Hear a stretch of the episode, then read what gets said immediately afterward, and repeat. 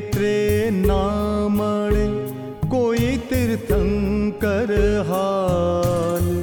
મહાવિદેહ ક્ષેત્રે વિચરે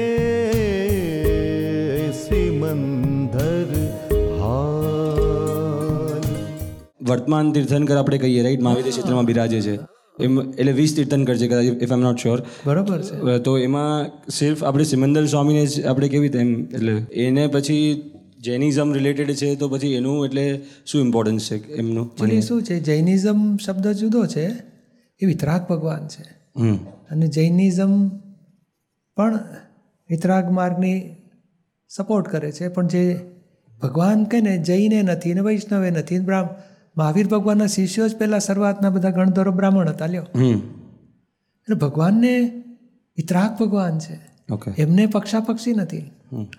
અને મૂળ વસ્તુ શું છે કે આપણું ભરત ક્ષેત્ર છે એની બાજુમાં એક જંબુદ્વીપ છે આખું કહેવાય. એમાં ભરત ક્ષેત્ર ઐરાવત ક્ષેત્ર અને મહાવિદ્ય ક્ષેત્ર. એક એક એક.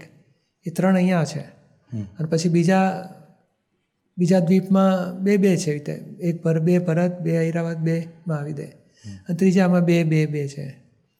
એટલે છ અને છ બાર ને ત્રણ પંદર. તો એ આપણા ભરત ક્ષેત્રમાં સૌથી નજીક આપણા જંબુ જંબુદ્વીપમાં આપણું ભરત ક્ષેત્ર છે એને સૌથી નજીક પડે સિમંદર સ્વામી ભગવાન. ઓકે. એટલે અને બીજું સિમંદર સ્વામી ભગવાન કોઈ અવતારનો કંઈક હિસાબ હશે ભરત ક્ષેત્ર જોડે? તો એમના ઋણાનું બંના હિસાબથી ભરત ક્ષેત્રના જીવો આ કાળમાં આ દેહ મૂકીને પછી એમના શરણોમાં પહોંચશે તો ત્યાંથી મોક્ષ ખુલ્લો છે. બરાબર. એટલે એમને ઓળખી લઈએ છીએ એમની આરાધના કરીએ છીએ એમની ભક્તિ કરીએ છીએ.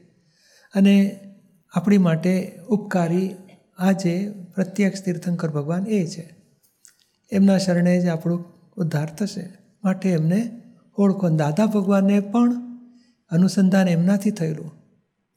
જ્યારે એમની પાસેથી જ્ઞાન પ્રાપ્ત થયું છે કે આ જગા, ભરત ક્ષેત્રના જીવોને તો કન્ફર્મેશન બધું એમની પાસેથી મળ્યું છે.